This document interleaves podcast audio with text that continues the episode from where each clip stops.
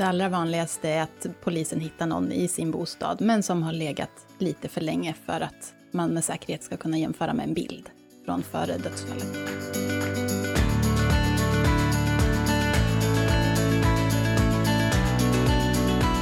Det kan ju också vara att man hittar eh, kroppsdelar eller skelettdelar som inte går att se vem det är.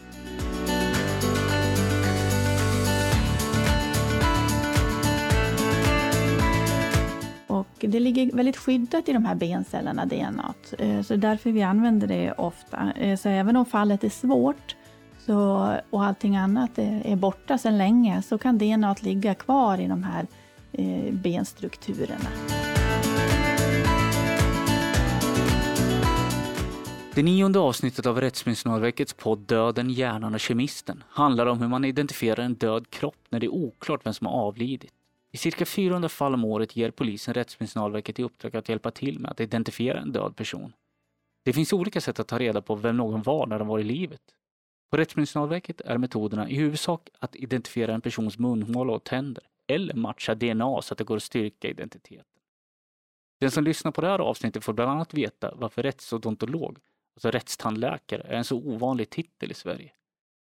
Vi får också veta varför DNA från en kropp inte alltid räcker för att fastställa identiteten. Får vi svar på varför DNA från hår inte fungerar bra i identifieringsärenden. Den som leder programmet och ställer frågorna är jag, John Henslert, och min kollega här på Rättsmedicinalverket, Johan Göransson, är producent. I avsnittet kommer tre av Rättsmedicinalverkets specialister att berätta i detalj hur en utredning kring en okänd död persons identitet kan styrkas. Rebecka Gahn, rättsodontolog, Kerstin Montelius, molekylärbiolog och Emma Wernvik, rättsläkare. Välkomna! Tack. Tack. Tack. Vi får väl börja med att presentera oss. Emma, du kan berätta vad du heter och vad du gör. Ja, Emma Wernvik heter jag och jag är rättsläkare här på den rättsmedicinska enheten i Linköping. Eh, Jag heter Rebecka Gahn och jag arbetar som rättsodontolog, alltså tandläkare i grunden. Eh, Och jag, jobbar, jag är placerad i Stockholm men jag jobbar på alla Rättsmedicinalverkets enheter. Jag heter Kerstin Montelius och är molekylärbiolog på rättsgenetik i Linköping. Dagens avsnitt handlar ju då om att identifiera en kropp. När behöver man identifiera en död person? Ansvaret för identifiering ligger på Polismyndigheten i första hand. Så att det är deras beslut eh, kring identifiering och det är även processen ligger, eh, ansvaret för processen ligger hos polisen. Eh, så att när de anträffar en död kropp i hemmet, utomhus eller vart den nu befinner sig, så är det upp till dem att besluta ifall de har tillräckligt mycket information för att kunna veta vem personen i fråga är. Och det brukar väl vanligtvis vara i jämförelse med en identifikationshandling som de kan hitta på kroppen eller i bostaden. Och i de fallen när polisen känner att kroppen kanske är Eh, förvanska, det kan vara förruttnelse, att kroppen har legat ganska länge, den kan ha svullnat, ändrat lite färg, eh, inte liknar fotot på identifikationshandlingen, eh, eller att det inte finns någon som kan uppge vem personen i fråga är. Även om den kanske ligger i sin egen bostad, alla omständigheter stämmer, så, så måste polisen känna sig säkra på att det är personen i fråga som är död innan man meddelar anhöriga dödsbud och liknande. Det kan ju också vara att man hittar eh, kroppsdelar eller skelettdelar som inte går att se vem det är. Och i de fallen så begär polisen hjälp i en identifikationsprocess från oss på rättsmedicin, Rättsmedicinalverket. Kroppar som ska identifieras, de hamnar alltid på någon av Rättsmedicinalverkets rättsmedicinska enheter. Ja, det stämmer. Det är vi som har ansvaret att hjälpa polisen med eh, de här ident- identifikationsundersökningarna.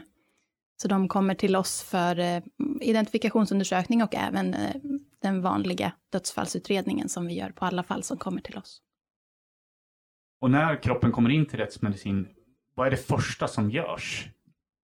När den inte är identifierad då? Vill säga. Ja, processen hos oss är i stort sett densamma skulle jag säga. Eh, oavsett om vi vet vem det är eller om kroppen är okänd initialt. Det man måste göra är ju att höra med polisen och det gör vi ju i ett mycket tidigt skede hur de tänker sig att vi ska identifiera den här kroppen. Det allra vanligaste är just med, eh, med hjälp av tänderna. Eh, att vi gör en tandröntgen på personen i fråga och då får hjälp av våra rättsodontologer med jämförelse och då måste polisen hämta in bilder från före dödsfallet på personen som de tror att det är. För i de allra flesta fall så har ju polisen en eh, god gissning, en aning om vem det borde vara som vi har framför oss. Och då beställer man in eh, tandläkarbilder på den personen och så jämför man med de bilderna som vi tar själva här på plats. Alltså helt enkelt eh, röntgenbilder från när personen har besökt tandläkaren när de var i livet. Precis, de jämför vi med de bilderna som vi tar av personens tänder här på vår enhet. Varje enhet, eh, rättsmedicinsk enhet har en egen röntgenapparat för att ta just tandröntgenbilder. Och rättsodontolog, det är ju då samma sak som rättstandläkare va? Det stämmer bra. Och det är det du är Rebecka? Precis, precis. Men om vi går tillbaka till rättsläkarens uppgift då. Emma, Mm. du är rättsläkare. Är rättsläkaren alltid inblandad i den här processen med vid identifiering? Den går ju parallellt med den vanliga dödsfallsutredningen där vi utreder eh, vad som har orsakat dödsfallet. Eh, vi gör en eh, rättsmedicinsk obduktion av kroppen och oftast gör vi själva tandröntgen precis efter att vi har gjort obduktionen.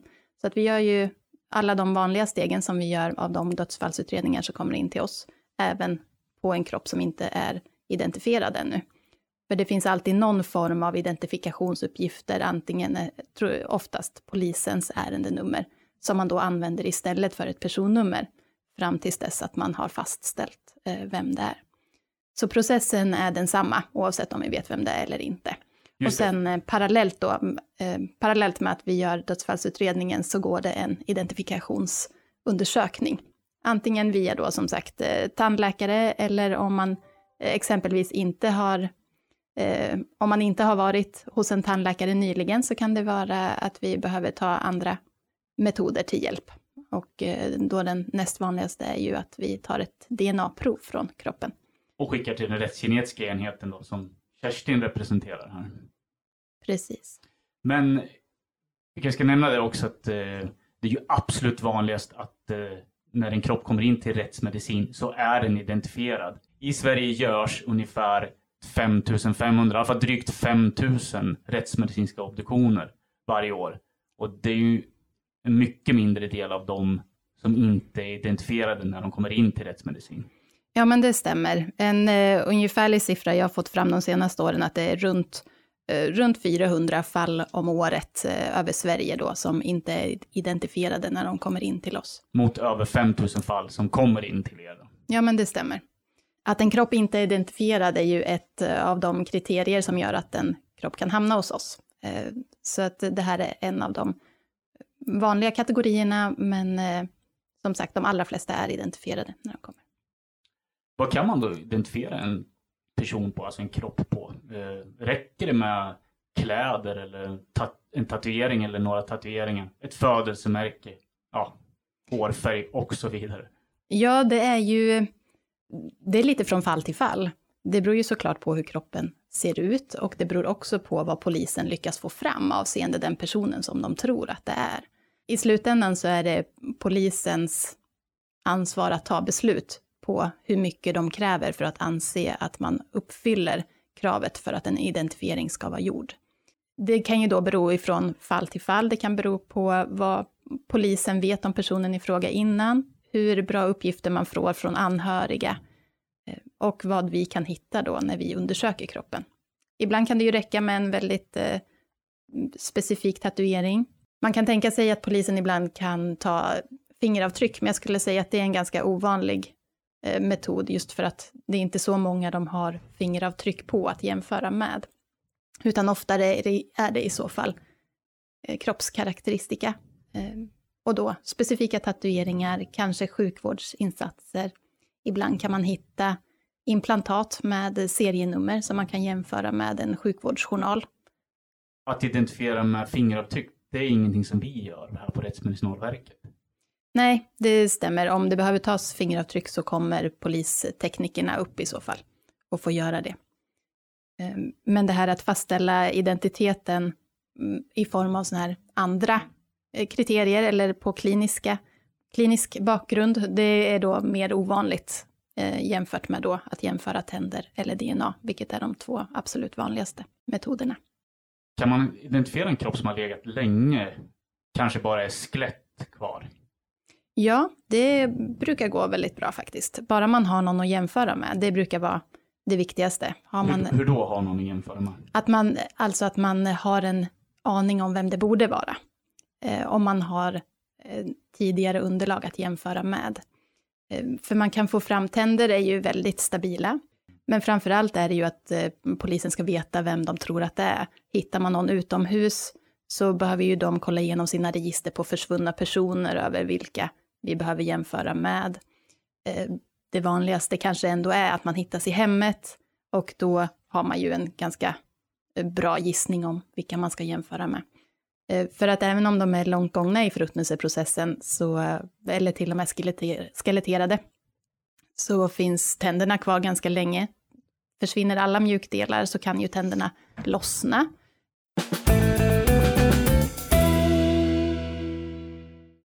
något enstaka ärende vi har så har det ju varit så att det inte var den personen som polisen trodde att det var, den vi jämförde med först. Jag skulle inte säga att det blir fel, utan det är ju, det är ju ett av svaren man kan få ut.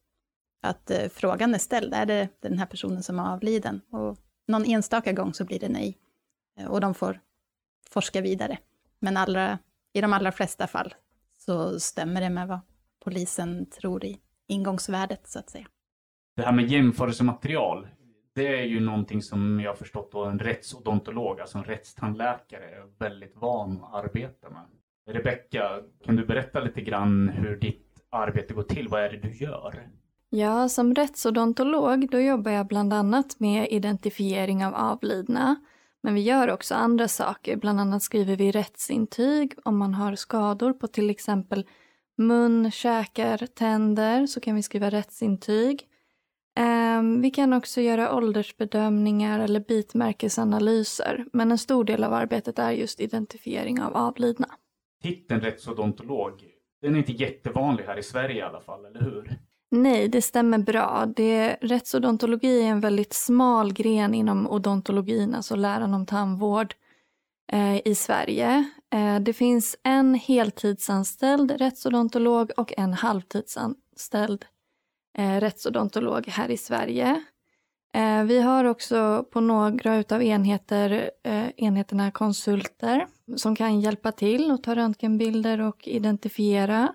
Tandläkare? Precis, tandläkare. Eh, och vi har också i händelse av en stor katastrof så har vi tandläkare runt om i Sverige som är identifieringskunniga och kan ställa upp om det skulle bli en stor katastrof.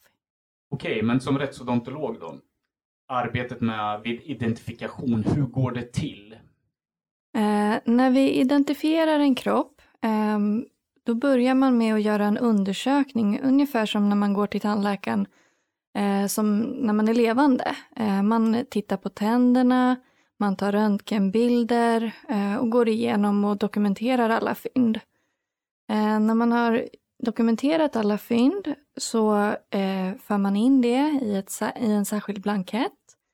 Eh, och sen så brukar det vara så att vi får vänta lite på jämförelsematerial. Eh, vi är alltid beroende av att ha någonting att jämföra emot. Då är det vanligen eh, journaler ifrån tandläkaren som man gick hos när man levde och tandröntgenbilder ifrån tandläkaren som man gick hos när man levde. Hur länge kan man få vänta på jämförelsematerialet? Ofta brukar det gå ganska fort. Det, det, kan vara postgången som ställer till det. Det är polisen som är ansvarig för att samla in det här materialet. Um, och sen så kan det vara då att uh, ja, under sommaren så kan tandläkare vara på semestrar. Uh, oftast brukar de komma in väldigt fort när det rör sig om att någon har avlidit och uh, då ställa upp och få fram de här, det här materialet. Men, Men sen... om vi låtsas att det handlar om en person som eh, är hemmahörande i Vietnam eller Australien eller så. Vad, hur funkar det då med jämförelsematerialet? Eh, då, vi kan få in jämförelsematerial från andra länder. Det är inga konstigheter. Eh, ibland så använder man lite andra beteckningar på tänder och så vidare eh, i andra länder. Eh, så det beror lite på, ibland får vi in en standardiserad eh, ja, före döden-uppgifter, antemortem-uppgifter, eh, där man utgår utifrån de här Interpols standardiserade ehm, beteckningar på tänder. Men det kan också vara så att vi bara får in journaler på eh, beteckningar som vi inte är helt vana vid och då får man översätta dem till de svenska som vi använder ehm, och göra jämförelsen därifrån. Men det är inga konstigheter att få in journaler från andra länder. Det förekommer. Och när du väl har fått det här jämförelsematerialet, tandjournal och så, vad gör du då? Då gör jag en jämförelse. Ofta så brukar vi ta upp röntgenbilderna och ha eh, på datorerna så man ser dem. Eh, och titta på tänderna. Till exempel kan det vara unika anatomiska eh, former på tänderna hur tänderna har erupterat, alltså hur de står i tandbågen kan man titta på. Man kan titta Vad är på. tandbågen? Eh, och tandbågen är då alltså hur tänderna sitter eh, i förhållande till varandra i käken. Eh, sen kan man också ha fyllningar, eh, rotfyllningar, kronor, implantat, broar. Eh, alltså arbeten som man har gjort hos tandläkaren och eh, de kan ju alla ge väldigt tydliga specifika svar på eh, vem personen är. Och tilläggas kan ju att vi har ju 32 tänder. Om man som vuxen har fått alla tänder och fått behålla alla tänder så har man ju 32 tänder som alla är unika i både form och utseende och vart de står i tandbågen då. Det händer ju att vi skickar in en del bilder där tänderna faktiskt har fallit ur, om vi tänker skeletterat material, mm. och tar kort på löst liggande tänder. Mm. Hur fungerar det när ni tittar på dem? Då, då försvinner ju en av de här eh, sakerna som vi kan titta på, men vi kan ju fortfarande titta på roten och kronan, hur den ser ut. Och ofta så är det det som är det mest eh, specifika, så att det brukar inte vara några problem alls faktiskt.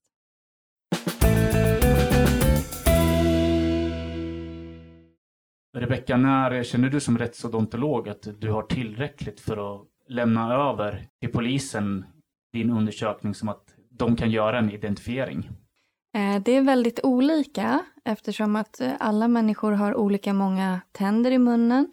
Om det är en person som bara har fem tänder i munnen när den levde och sen fem tänder i munnen när den dör och det stämmer med antal lagningar och hur det ser ut i formen och så vidare, då är det fullt tillräckligt. Men till exempel om det är en person som i livet hade 32 tänder och som vid dödstillfället man bara kanske återträffar en eller två tänder, då kan det vara lite tunt. Så det beror helt och hållet på från fall till fall eh, hur många eh, som måste stämma överens.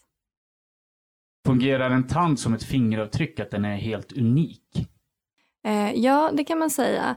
En tand kan ju vara lite skralt att eh, identifiera emot. Det finns absolut möjlighet att göra det, men det kan vara lite tunt. Men som en vuxen eh, individ så har man ju 32 tänder och man har eh, fått alla sina tänder och har fått behålla alla sina tänder. Eh, alla de här tänderna har ju fem olika ytor på, på själva tandkronan eh, och man har även rötter, en eller flera rötter till varje tand. Alla de här är väldigt unika i sin form och utseende, hur de ser ut helt enkelt. Och det räcker, man kan titta på oss som sitter här i rummet, om vi skulle le så skulle vi se att det, våra tänder ser väldigt olika ut. Än som vi bara skulle titta på eh, framtanden i översäken så skulle vi se att vi har väldigt karaktäristiska eh, framtänder, var och en av oss. Eh, lägger du till där då också att eh, man kan ha eh, fått olika ingrepp utförda på tänderna, till exempel lagningar, kronor, broar, rotfyllningar, man kan ha fått implantat, man kan ha behövt plocka bort tänder, så blir det väldigt många eh, markörer helt enkelt som hjälper till att berätta att det är den här personen. I deckare på tv får ofta anhöriga och vänner komma till rättsmedicin då för att identifiera en kropp. Titta på den helt enkelt. Kan man bli kallad för att göra en sån identifikation här i Sverige? Eh, som jag sa, polisen är ju ansvariga för hela ärendegången kring identifiering. Vi på rättsmedicin kallar aldrig några anhöriga hit. Och eh, jag har aldrig varit med om att polisen har gjort det heller. Eh, men däremot om det är en anhörig som har anträffat den avlidne exempelvis i hemmet, så kan ju polisen ta hjälp av den informationen de får i samband med att man anträffar. Om, den, om de kan berätta något kring hur den ser ut, om de är säkra på att det här är personen i fråga. Eh, så är det upp till polisen att bedöma hur, hur säkra de uppgifterna är. Man blir inte inkallad för att eh, hjälpa till med identifieringen, men om man finns på plats så tror jag säkert att polisen använder sig av det till viss del. Men varför blir man, kan man inte bli inkallad anses inte de uppgifterna säkra för identifikation?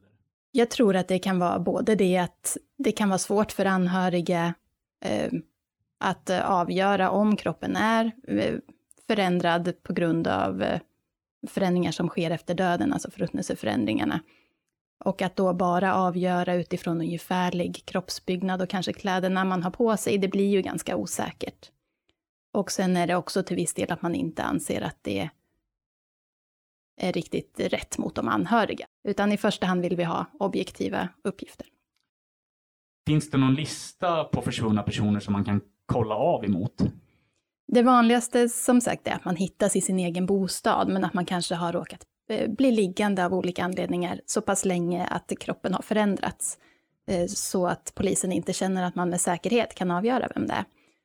Och i så fall så börjar man ju med att jämföra med den som är boende i lägenheten eller bostaden, eh, rimligtvis.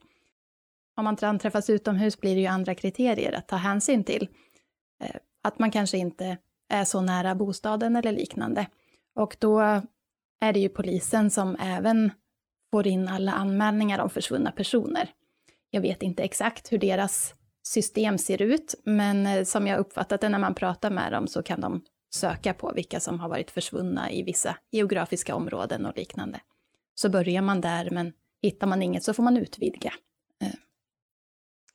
Och som rättsodontolog kan jag tillägga att när en person har varit försvunnen i ja, men ungefär två, tre månader och inte har eh, kommit till rätta ännu, då får vi in uppgifter ifrån polisen på eh, både tandvårdsjournaler och röntgenbilder som vi då sparar eh, i ett program. Så att när det påträffas en avliden kropp som man inte riktigt vet vart den kan vara och polisen kanske inte har någon aning om, om vem den här personen är, då kan vi eh, göra vår undersökning på den avlidna kroppen och sen föra in de uppgifterna i det här programmet och göra en sökning. Så att det förekommer faktiskt att vi, vi har en helt okänd kropp där vi som rättsodontologer kan hjälpa till att fastställa en identitet där polisen eh, står och kliar sig i huvudet. Och programmet hjälper till att söka rätt? Då? Precis, det är ett program som eh, har utvecklats för att användas vid stora katastrofer. Som eh, nu används då när en person har varit saknad under en viss tid. Ja, och som sagt, det händer då att en kropp eller en upphittad kroppsdel då helt enkelt inte går att identifiera vem den kan vem det är och vem den kan ha tillhört. Så vad händer då? Ja, är det en kroppsdel som sagt, då kanske de ju till exempel inte har tänder med när man hittar dem. Så då blir ju det uteslutet som identifikationsuppgift. Men eh, vi har ju väldigt god hjälp av våra grannar här i huset, eh, rättsgenetiken. Och eh, att jämföra eh, DNA mot jämförelsematerial kan man göra då. Eller hur Kerstin? Ja, då jämför vi ofta med släktingar. Man kan ju ha då en, ett hum om, som du säger, vem det skulle kunna vara och vårt, eh, vårt förstahandsval när det gäller jämförelse, det är nära släkting. Och det beror ju på att man vet då att det, det material som kommer från den nära släktingen, vet man vem det är ifrån. Men vi kan också titta på biobanksprover, det finns den möjligheten att eh, titta på om någon har varit eh, inlagd för någon eh, utredning på sjukhus och det finns provsparat på sjukhus så är det en möjlighet. Och vi kan också titta på material ifrån personens bostad. Till exempel en tandborste. Det händer att vi får in eh, hårborstar och tandborstar och eh, det, det, kan fungera. Men det kan också vara så att vi hittar flera DNA-profiler i, i en tandborste. Och därför är det vårt sistahandsval. Eh, för får vi det svaret ur en tandborste kan vi ju inte identifiera personen jämförelsematerialet när man eh, identifierar via DNA, det kan alltså vara blodprover man har lämnat på ett sjukhus som är arkiverade och så? Ja, den möjligheten finns. Hur går det praktiska arbetet till vid eh, identifiering med hjälp av DNA? När vi har fått in provet som ofta är ett benprov så måste benet genomgå en torkning och eh, tvätt. För det är viktigt att få bort det som kan finnas på ytan.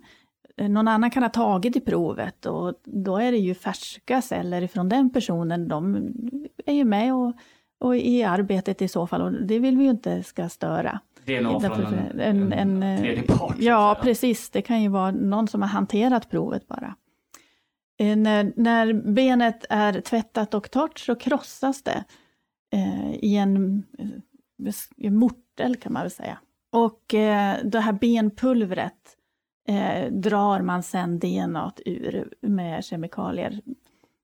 Och det ligger väldigt skyddat i de här bencellerna, DNA. Eh, så därför vi använder det ofta. Eh, så även om fallet är svårt så, och allting annat är, är borta sedan länge så kan DNA ligga kvar i de här eh, benstrukturerna och därför kunna gå att använda.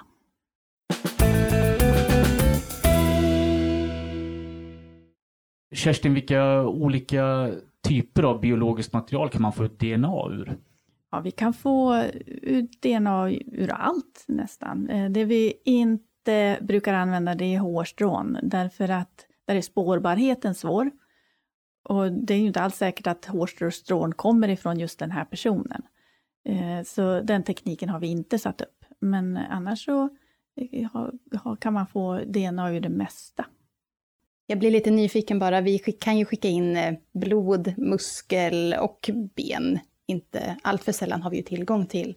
Det är väl de vanligaste proverna vi brukar ta för att skicka till er. Eh, finns det någon skillnad i hur bra DNA ni får ut i de olika vävnaderna? Eh, det beror på vad som har hänt. Vi brukar alltid börja med blodprov eller muskel. Därför att den processen är lite snabbare än att eh, tvätta ben och torka ben. Men eh, det får vi se då hur den här DNA-profilen från blodet eller muskeln ser ut. Är den inte fullständig och det har hänt någonting så då får vi ta till benet. Och då brukar det gå bra. Det som man brukar eh, eh ha som en punkt när man går igenom guidelines för DNA, det är att eh, en viss promille i befolkningen inte har den pappan de tror. Så där, där kan man ha en, en lite, vara lite försiktig. Men det är ju under procenten eh, som, som inte har den pappan de tror. Det har hänt hos oss eh, att det inte stämde, men då var familjen medveten att det skulle kunna vara eh, på det sättet. Så att vi fick ett nytt prov. Vi brukar aldrig nämna eh, eh det, utan vi säger bara att vi skulle vilja ha ett nytt prov. För vår uppgift är att identifiera, inte att eh, skapa nya frågor. Hur många ärenden går inte att identifiera via tänder varje år? Det är en ganska svår fråga att svara på. Vi finns ju registrerat hur många identifieringsärenden vi gör, hur mycket vi skickar till tandröntgen och hur mycket vi skickar för DNA-jämförelse. Det är ungefär mellan 250 och 300 ärenden som vi skickar för tandanalys. Um, jo, det men det stämmer. Det stämmer. Det ligger där omkring. Det är lite olika från år till år, eh, men runt, jag skulle säga kanske 300 ungefär. Vi får in ungefär 400 ärenden om år som inte är identifierade. Och eh, det närmar sig väl, ja, enligt senaste årsrapporten så stod det att eh, det var 150 ärenden ni hade gjort DNA-jämförelse på från rättsmedicinsk Ja, det ligger någonstans mellan runt 100 ärenden om året med 100-150 stycken. Mm. Ibland får vi ju beställningar direkt från polisen också, det händer. Ja, just det. Mm. Eh, och enligt den, den statistiken jag fått fram så gör vi, som sagt, det är också olika från år till år, men runt 50 som identifieras på annat sätt. Än tänder och DNA? Ja, precis. Kan du ge ett exempel på hur det skulle kunna vara en identifiering? Ja, det skulle ju kunna vara då att eh, de har ett implantat i kroppen som stämmer med en sjukvårdsjournal. Det kan till och med finnas identifieringsuppgifter på en tandbrygga som de har eh, gjort. Eh, det kan vara en tatuering som finns fotograferad hos polisen sedan tidigare som vi kan jämföra eller ta kort på kroppen och eh, att polisen kan jämföra tatueringar och liknande. En tandprotes. Ja, självklart. Sa jag det tandbrygg? kan också funka som identifiering. Ja, ja precis. Mm. Så när man gör en rättsgenetisk identifiering då, skickar man en hel kropp hit till rättsgenetik i Linköping? Nej, vi får bara ett prov och provet beror på vad det är som har hänt. Det kan vara ett benprov om personen är ett skelett. Det kan också vara en, en annan typ av vävnad. Eh, men vi tar DNA ur den vävnad som vi får. Det kan vara blod? Kan det vara. Mm. Och hur går det till då när den rättsgenetiska enheten skrider till verket här för att identifiera? Vi eh, tar fram DNA ur det här provet. Och det gör vi på likartat sätt då, både hos eh, den som avlidit och munskrapsprov som sitter på ett filterpapper ifrån nära släkting till den man tror att det är. Då. Och då får vi fram en alldeles personlig DNA-profil från den avlidne. Eh, det kan vara olika släktingar som lämnar det här provet. Eh, det kan ju vara en, förälder eller ett barn, det är det vanligaste. Men det kan också vara en systerdotter eller eh, en farbror. Men man ärver ju hälften från sin mor och hälften från sin far. Och det har vi alltid som utgångspunkt när vi sätter upp våra analyser och våran beräkningar, den statistiska beräkningen sen på hur sannolikt det är att de här två personerna är släkt. Räcker det att analysera DNA för att identifiera en person? Ja, det gör det. Det, står, det är en metod som står för sig själv. Vi på rättsmedicin gillar ju att få deras eh, rapporter, för det brukar stå att säkerheten ligger någonstans runt 99,9 procent. Och så gärna några decimaler till. Ja, vi får aldrig säga 100 procent av matematiska skäl, men eh, säkerheten brukar bli väldigt hög. Men eh, händer det att det inte går att få fram DNA ur ett biologiskt material? Ja, det gör det. Eh, när någonting, no, det har hänt en, en brand till exempel, det har varit en brand, så bränt prov är väldigt, väldigt svårt att få DNA ur. Det kan också vara någonting som, som man, man hittar utomhus som kanske har legat många, många år. Det kan vara svårt att få DNA ur. Vi fick ett exempel här eh, för något år sedan där ja, vi, det gick bara inte att få en DNA-profil. Eh, och för att då kontrollera åldern på det här provet så gick ett prov till kol-14-analys. och det visade sig vara ett historiskt prov eh, som var ett par tusen år gammalt. Då, då förstod vi ju att det var, var ju inte så lätt att få DNA ur och det var heller inte någon identifiering längre. Utan det Jämförelsematerial blir problematiskt? Då. Jättesvårt. så det hamnade på museum istället. Hur lång tid tar ett identifieringsärende från start till mål? Det beror ju på vilken metod man väljer, det gör det ju. Eh, Rebecka och hennes kollegor, eh, om vi har, och om vi har jämförelseprovet att jämföra med. Eh, I våran del så, vår erfarenhet är att vi ganska ofta kan få ett svar redan eh, dagen efter att vi har gjort vår undersökning, ifall polisen har lyckats hitta jämförelsematerialet. Alltså er undersökning, det vill säga rättsläkare och rättsodontologs undersökning? Eh, med, min, med vår undersökning menar jag vår på rättsmedicin, alltså rättsläkare och våra rättsmedicinska assistenter. Eh, för att det är de rättsmedicinska assistenterna som tar tandröntgenbilderna hos oss. Och de bilderna behöver ju då skickas sen till tandläkare. Men, men Generellt... rättsodontologen, alltså Rebecka, du jobbar ju också på rättsmedicin. Ja, ja. det gör jag. Eh, så att, eh, att undersöka en kropp, det tar ungefär en timme. Så ungefär som, det, det, tar lite längre tid än när man går till tandläkaren som vanligt då. Men eh, då undersöker vi tänderna och tar röntgenbilder på i princip alla tänder, alltid. Eh, och då registreras de här uppgifterna och precis som du säger det, att många gånger så får vi klart ärendet ja, samma dag. Om vi har tillgång till eh, jämförelsematerial så går det väldigt fort. Eh, så att eh, samma dag eller dagen efter. Men oftast är det det här med att vi ska få in jämförelsematerialet som kan sätta lite stopp eh, på vägen. Och också ibland så har vi ju väldigt många fall som gör att eh, vissa måste prioriteras lite mer och andra eh, får stå tillbaka lite helt enkelt. Och när identifieringen går över till rättsgenetiken då, hur lång tid brukar det då ta? Ja, det tar ungefär 14 dagar eh, med de analysprocesser som provet måste gå igenom. Eh, oftast så går det ju bra och vi kan efter ett par veckor få ett svar.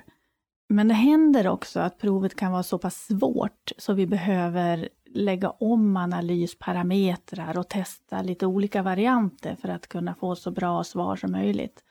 Så det, det kan hända att det kan dra ut flera veckor på tiden då. Och vad kan det vara som gör att ett prov är, som du säger, svårt? Det kan ha legat ute länge till exempel och blivit anfrätt av väder och vind och UV-strålning som delar DNA i små, små delar. Och då är det mycket svårare att få fram en DNA-profil med, med de markörer som vi tittar på. Vi kan få gå över till en annan teknik som tittar på lite kortare markörer men som tar väldigt mycket längre tid i anspråk. Då. Så vi, vi ger ju inte upp men förrän det, vi har uttömt alla våra metoder. Men som sagt, då kan det ta lite längre tid. Men ett normalt, eh, en normal DNA-identifikation, hur många sådana här markörer behöver man ha på DNA-molekylen för att kunna göra en identifiering? Ja, vi har ett baspaket som har 21 markörer och det, det lyckas de allra, allra flesta eh, ärenden med. Men vi kan ha upp till 200 ungefär. Eh, för att kunna eh, se på de här. Om det, om det nu är så att det är lite kortare fragment, då får man titta på några fler. Okej, men vi tar det mest typiska identifieringsärendet. Hur ser det ut? Det vanligaste? Det allra vanligaste är att polisen hittar någon i sin bostad, men som har legat lite för länge för att man med säkerhet ska kunna jämföra med en bild från före dödsfallet. Eh, och det allra vanligaste är att vi då gör Eh, en tandröntgenbild eh, på rättsmedicinska enheten och att polisen redan från början vet om. Eh, det är ju de som har begärt identifikationsundersökningen och de börjar ju eftersöka tandbilder direkt. De vet ju om att det är vårt första handsval. Och då skickar vi bilderna tillsammans med jämförelsematerialet till odontologen som tittar på det och att vi får svar, ja som sagt, väldigt snabbt tycker vi då inom inom ett, någon dag. Och då ska vi kanske fastställa också att det är polisen som beslutar om vem personen var. Ja, precis. För sen, nej, för sen får vi tillbaka då från eh, vanligtvis rättsodontologen, men annars från rättsgenetiken ett eh, utlåtande kring eh, om de här stämmer överens och i vilken grad. Och det eh, underlaget skickar vi till polisen som får titta på det och ta beslut om identifieringen är fastställd. Och då skickar de tillbaka det skriftligt till oss och då anser vi att eh, identifikationsprocessen är klar. Så när eh, Rättsmedicinalverket har gjort sin undersökning, ja, DNA eller tänder eller vad det kan vara, då skickas svaret till polisen helt enkelt. Det svar vi levererar. Och sen beslutar de. Ja, det stämmer. Och vem är det då som ger anhöriga besked? Deras anhöriga är död. Det är polisen som har det ansvaret. Mm, varje polismyndighet har ju en dödsfallshandläggare som brukar vara de som är ansvariga för den här dödsfallsprocessen och även är de som har kontakten med anhöriga. Så all information går via, via dem. Det går inte att ringa till dig som rättsläkare och be dig berätta? Man får eh, kontakta oss, absolut, och det händer eh, allt emellanåt att eh, anhöriga vill ringa och prata direkt med oss om det har uppkommit frågor efter att de har pratat med polisen som de vill få diskutera djupare, eller har andra frågor, då ringer de till oss och då vi pratar med dem, absolut. Men i första hand och rutinmässigt så går kontakten via polisen. Händer det att en person, alltså en kropp, aldrig blir identifierad? Eh, några enstaka fall blir inte identifierade. Eh, och Kerstin har ju redan varit inne på det, jag kollade de fallen som jag kan hitta här hos oss och det allra vanligaste är att man hittar benrester efter en rejäl brand, en kraftig brand. Och att benen då är så pass eh, påverkade av värme eh, att man inte kan utvinna DNA och att man då kanske inte heller hittar tänder i den här brandhärden. Men några enstaka varje år eller Eh, ja, eh, den, eh, de siffrorna jag har fått fram här så är det en eller två per år. Jag kan också tillägga att i det här programmet som jag pratade om tidigare, så sedan 80-talet så finns det ungefär 60 okända kroppar som man inte har lyckats identifiera. Så det, det blir ju ett par om året som man inte riktigt lyckas med. Det skulle kunna vara kroppsdelar som är flera hundra år gamla eller mer. Just de här kropparna skulle jag nog inte säga skulle vara flera hundra år gamla. Men absolut kan det ju förekomma. Men då, då gör man ju den här kol-14-metoden innan, eh, skulle jag säga. Eh, för att se att det inte är arkeologiskt material, utan att det är aktuellt fortfarande. Här i Linköping har vi inte haft jättemånga, men när jag tittade på något ärende bakåt här så var det en del av ett ben exempelvis, som man hittar på botten av en sjö. Och där lyckas man få ut eh, DNA, men man hittar inte någon att jämföra med. Man eh, lyckas inte komma fram till vem det skulle kunna vara, så då kunde man inte identifiera. Men då var det inte en hel kropp, utan en kroppsdel. Och det kan ju också tilläggas att eh, vi, vi märker ju de som blir liggande hos oss länge, kroppar, eh, inom rättsodontologin, det är ju också när de väl kommer till rätta, att man får reda på identiteten, då kan det många gånger vara utländska medborgare. Eh, och då måste ju eh, de kanske bli anmälda som saknade i sitt hemland. Men sen så dröjer det ju innan eh, man väljer att gå ut via Interpol eh, och söka om den personen kan finnas i något annat land. Eh, så att sådana eh, kroppar finns det också som inte är svenskar. Kan man bli personligt engagerad i sökandet efter en identitet? Det blir ju inte riktigt som i tv-serierna, det skulle jag inte säga. Det är inte så att eh, vi ger oss ut på nätet och börjar jaga försvunna personer. Eh, självklart så blir man ju kanske berörd på olika sätt och att man eh, funderar på det och kontaktar polisen eh, för att höra hur det går och så. Men eh, inget eget utredningsarbete på det viset gör vi inte. Och så finns det någonting som heter Disaster Victim Identification, DVI förkortas det. Vad är det för någonting? Ja, det är ett, eh, en systematik som eh, polisen har i samband med en större händelse eh, att identifiera vad är en större olika... händelse? Ja, det, den definitionen är lite olika i olika länder. I Australien så är det alltid mer när det är mer än en person. Här i Sverige så kan det variera eh, när polisen bedömer att det ska vara en DVI-händelse. Men det handlar om en olycka, en katastrof, alltså flygplanskrasch eller en jordbävning? Ja, det gör det. Mm. Men för på Rättsmedicinalverket så ser arbetet eh, ut som vid vanliga identifieringar, ungefär i alla fall. Men Fast det är oftast fler? Då bli, ja, då, det kan komma mycket prover till rättsgenetiken. Eh, DVI-arbetet eh, brukar ju ledas av polisen. Eh, det är de som har huvudansvaret, eh, där vi då hjälper till och har väldigt stort ansvar såklart för undersökningen av själva kroppen. Men eh, Kriminaltekniken är med, det finns ett standardiserat protokoll från Interpol som du pratade om Rebecka, och även kring hur man samlar in då, eh, uppgifter från innan döden på de personer man tror att det är och hur man ska göra den här jämförelsen då efter döden. Så att när vi gör den jämförelsen så är det ju många personer på plats. Det är kriminaltekniker, assistenter, rättsläkare som tillsammans går igenom ett standardiserat protokoll för att fastställa olika identifikationsmarkörer på kroppen, på kläder och liknande och ta alla de här proverna då som ska gå till rättsgenetiken. Eh, de tar fingeravtryck och man tar röntgenundersökning av tänder. Så att det är många steg för att säkerställa att man har tillräckligt mycket information. Vi kan ju säga att i DVI-arbetet, då är det tre stycken identifieringsmetoder som är godkända. Och det är fingeravtryck, det är eh, tandstatus och det är DNA. Det finns sekundära eh, identifieringsmetoder också som man kan komplettera med om man vill.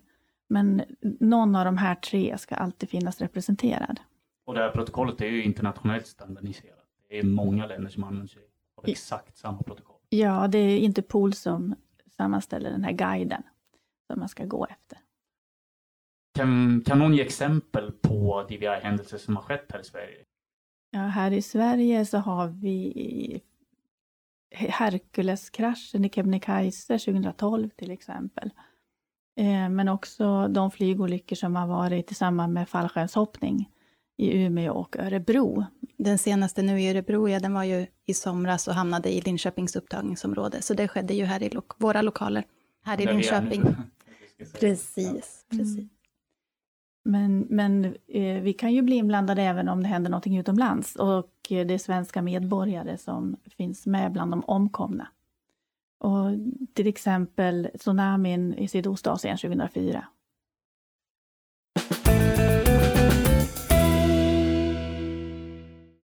Okej, nu har vi kommit fram till att eh, vi ska försöka sammanfatta vad vi har pratat om här. Det då handlar om identifiering och eh, när görs identifieringsarbete på en kropp? Det är när någon hittas avliden där man inte direkt kan säga vem det är, där polisen inte lyckas samla in tillräckligt med information för att säkerställa vem den avlidne i fråga är. Då skickas en begäran till oss för att hjälpa till med identifieringen. Och hur går det till här då på Rättsmedicinalverket när en sån begäran kommer från polisen? Då efterhör vi med polisen på vilket sätt de, eh, som vi skulle kunna göra den här identifikationsprocessen. Och det vanligaste är att de försöker hitta en tandläkare som de har besökt inom inte allt för lång tid. Och eh, går det inte att hitta en tandläkare eller om personen i fråga inte har tänder som eh, är rimliga att jämföra med, så, så kan man även göra en DNA-undersökning. Och i vissa enstaka fall kan man även gå på andra, andra tecken, såsom sjukvårdsimplantat, eh, specifika tatueringar eller andra förändringar på kroppen. Man måste ju alltid ha ett jämförelsematerial. Du som en Ja, rättstandläkare. Precis. Jag slänger in där att vi, har, vi får faktiskt in journaler som kan vara väldigt gamla eh, från 97 där det inte har hänt så mycket där det faktiskt är möjligt att göra en identifiering. Så att vi kan ha journaler som faktiskt är över 20 år gamla eh, där det är möjligt att eh, identifiera eh, kroppen via. Eh, men det allra bästa är självklart eh, så färska journaler som möjligt. Hur många identifieringsärenden är det totalt per år? Eh, In till rättsmedicin, så den statistik jag har, så är det runt 400 per år i Sverige. Och det delas ju på olika. eh, Hur många är det som kommer till er, Kerstin? Det kommer ungefär 100 till 150 stycken till oss. En del beställs då av polisen också, eh, med, som har lite annat ursprung än från rättsmedicin. Men i den storleksordningen. Man tar på DNA. Ja, just det. Just det. Och vi får in ungefär 300 eh, om året. Ni är rättsodontolog, ni två. Precis, precis. Och en del, vissa av de här ärendena kan eh, göras flera olika. Alltså man kan beställa både tand och DNA på en och samma eh, person eller kropp som man hittar. Hur många blir aldrig någonsin identifierade? Någon enstaka per år, eh, eller något enstaka ärende har vi per år som ligger eh, som okänd eh, kvar efter att vi avslutat ärende. Och det kan ju vara mindre kroppsdelar eller rester eller hela kroppar. Det kan ju hända att man långt senare kan hitta vem den här personen var och det, det har hänt. Ja, eh, hos oss i vårt dataprogram där så har vi ungefär ett eh, 60-tal kroppar eh, sedan 80-talet där man inte har kunnat eh, fastställa identitet på. Och där väntar vi ju på att kanske någon anhörig ska höra av sig och säga att jag vet inte vart min gammelfaster är. Och så kan vi hämta in journaler, förhoppningsvis, och kanske kunna fastställa identitet. Och precis som Kerstin sa så förekommer ju det att det, det dyker upp eh, jämförelsematerial långt senare. Tack så jättemycket för att ni ville komma hit och berätta om ert arbete här idag. Tack själv. Tack så mycket. Tack, tack.